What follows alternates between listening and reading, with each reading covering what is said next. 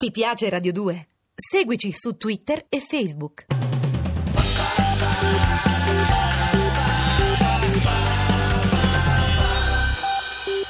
Bentornati a viaggiare con Cataribe, Cataribe che quest'oggi sta viaggiando in Giordania con Lorenzo Scoles, ma in realtà ci porta anche in Cina, nella Cina che ci descriverà Paola Bellei con il suo racconto Tai Chi Chuan.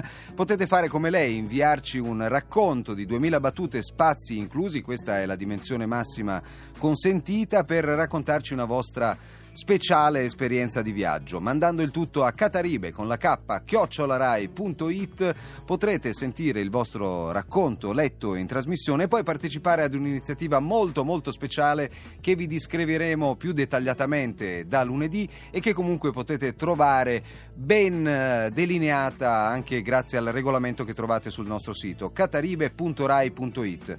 Ancora sul nostro sito le immagini e il lungo itinerario che seguiremo in tutte le le tappe di questo lungo viaggio, ma come annunciato andiamo a scoprire dalla sua latina che cosa ci racconta Paola Bellei del Tai Chi Chuan cinese.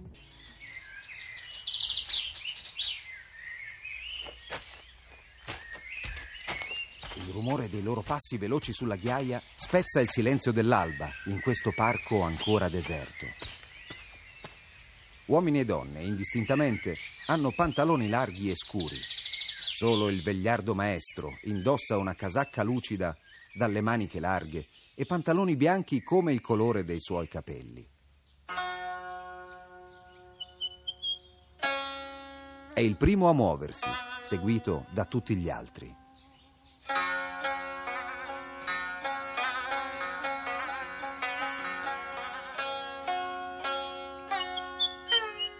Le gambe poco divaricate, le ginocchia leggermente piegate e le braccia che si sollevano disegnando nell'aria figure, arabeschi, linee immaginarie, secondo le sequenze di una coreografia arcaica. Le braccia ora scendono lungo i fianchi, poi di nuovo si alzano.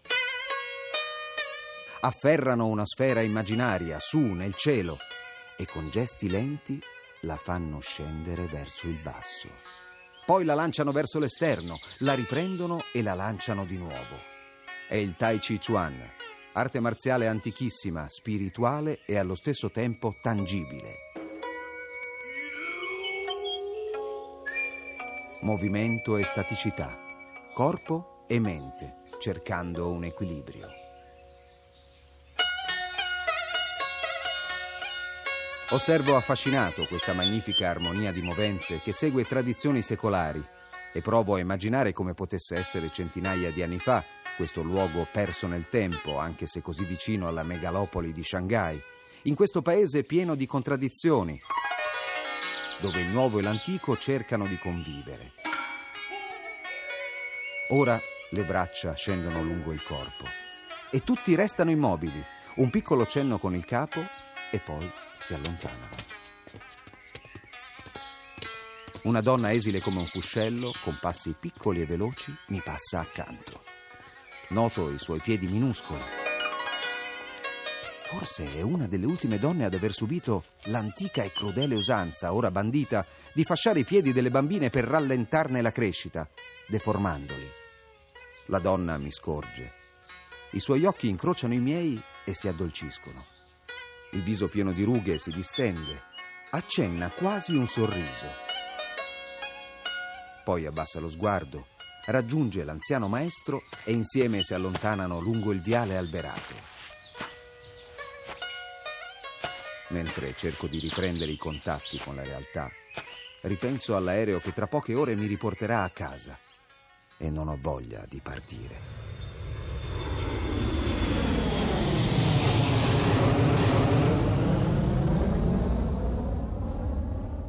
Little Talks eh, con Of Monsters and Men, ancora Cataribe, i vostri messaggi arrivano al 348 7300 200, c'è Daniele che invece trova che nella sua esperienza i beduini siano stati molto alla ricerca di soldi. Io dicevo che non fossero particolarmente interessati ai dinari che verrebbero dati in cambio di una passeggiata a cavallo a dorso di cammello per attraversare Petra.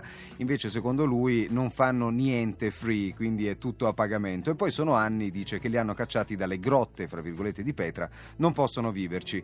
Non possono viverci, ma ci vivono sempre. Petra è una zona ovviamente senza confini perché ci si può entrare arrivare non seguendo le strade ortodosse da un'infinità di varchi, per cui in realtà pur non potendoci stare i beduini continuano a starci, continuano a non tollerare nessun tipo di confine, così come quelli culturali. Daniela pone una domanda interessante, anche le donne possono trascorrere una vacanza così fantastica, l'Islam lo permette? Innanzitutto non soltanto l'Islam lo permette, ma l'Islam lo impone il vero Islam, non quello culturalmente tradotto in una schiavizzazione della donna, ma eh, di schiavizzazione della donna possiamo tranquillamente parlare anche alle nostre latitudini senza dover far ricorso a distanze eccessive. Guardiamo cosa succede nelle nostre case, anche se purtroppo la cosa non si può dire ad alta voce e, e molte viaggiatrici viaggiano tranquillamente in tutto il Medio Oriente senza nessun problema, te lo dico per esperienza diretta, per aver incontrato lungo i miei tragitti un'infinità di ragazze e di donne che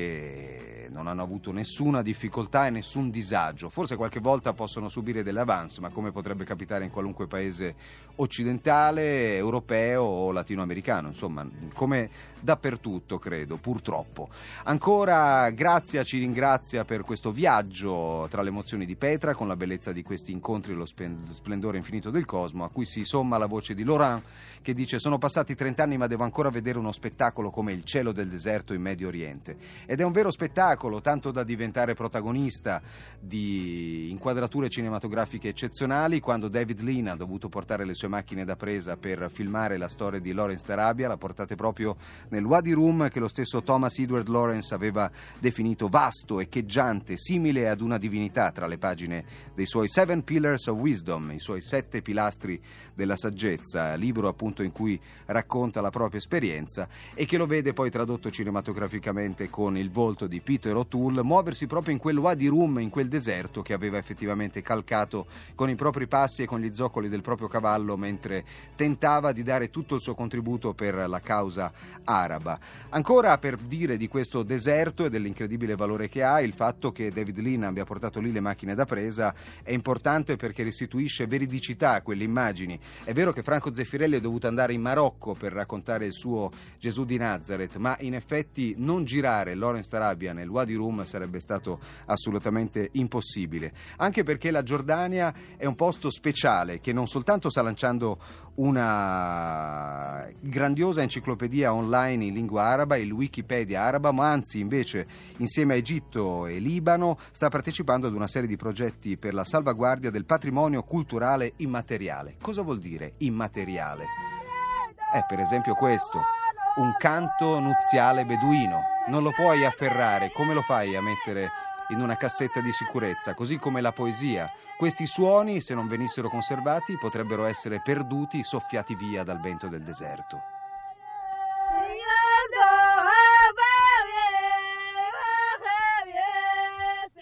E invece no, e invece questo immenso patrimonio, quello del, della cultura immateriale, diventa protagonista appunto di una collaborazione di questi paesi, Egitto, Libano e Giordania, con l'UNESCO per poterli conservare, quindi archivi cartacei di testi riportati magari da una tradizione orale o invece di registrazioni sonore e musicali per conservare antichissime usanze sonore e rituali come quella che abbiamo ascoltato. Un segno anche questo di civiltà che ci invita ad utilizzare in modo utile la nostra memoria, non per ricordare quali numeri siano usciti all'otto, ma quali sono le nostre radici. Over the Jordan, alcune delle parole di questa Wayfaring Stranger di James Boone, oltre il Giordano, fiume che naturalmente dà il nome al paese che stiamo visitando, la Giordania. Se non ci poteste andare c'è sempre il nostro Flight Club. Signore e signori, benvenuti nel club meno esclusivo del mondo, dedicato a tutti coloro che vorrebbero viaggiare e pensano di non poterselo permettere il Flight Club è lieto di offrirvi ogni giorno 5 regole per intraprendere un viaggio avventuroso nei dintorni di casa vostra. Prima regola del Flight Club di oggi. Esci di casa con guanti e sacchi di plastica da riempire con tutti i rifiuti che trovi per la strada e che insudiciano il tuo quartiere. Seconda regola del Flight Club di oggi. Fotografa e divertiti a catalogare l'abbigliamento delle persone che abitano il tuo quartiere. Mi raccomando, occhio alle scarpe.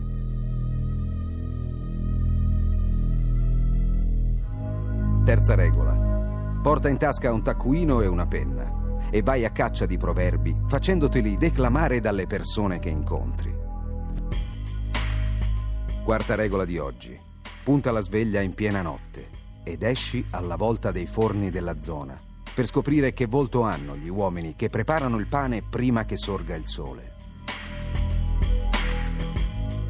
Quinta regola del Flight Club di oggi un sacchetto di riso e un po' di faccia tosta e potrai partecipare ai matrimoni che ogni sabato mattina si tengono nel municipio.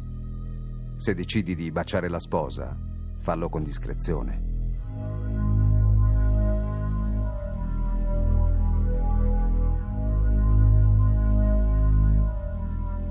Flight Club. Chi vola basso, vola lontano. Myth, il mito secondo i Beach House. Eh, per salutarci, tra poco arrivano il GR2 Urban Suite. Ne approfitto per ringraziare coloro che hanno permesso di fare quello che abbiamo fatto. Saverio Spanò in regia e Fabrizio Paccione e Mauro Tonini. Alla parte tecnica e ancora coloro che ci hanno permesso di dire quello che abbiamo detto, Francesca Capannolo e Laura Prati, coloro che ci hanno permesso di ascoltare quello che abbiamo sentito, Giovanna Romano, assistente al programma, i nostri curatori Angela Zamparelli e Lorenzo Lucidi e coloro che ci hanno permesso di viaggiare, cioè le voglie di curiosare e scoprire il mondo in tutte le sue meraviglie. Cataribe torna lunedì alle 18. Buon fine settimana! Ti piace Radio 2? Seguici su Twitter e Facebook.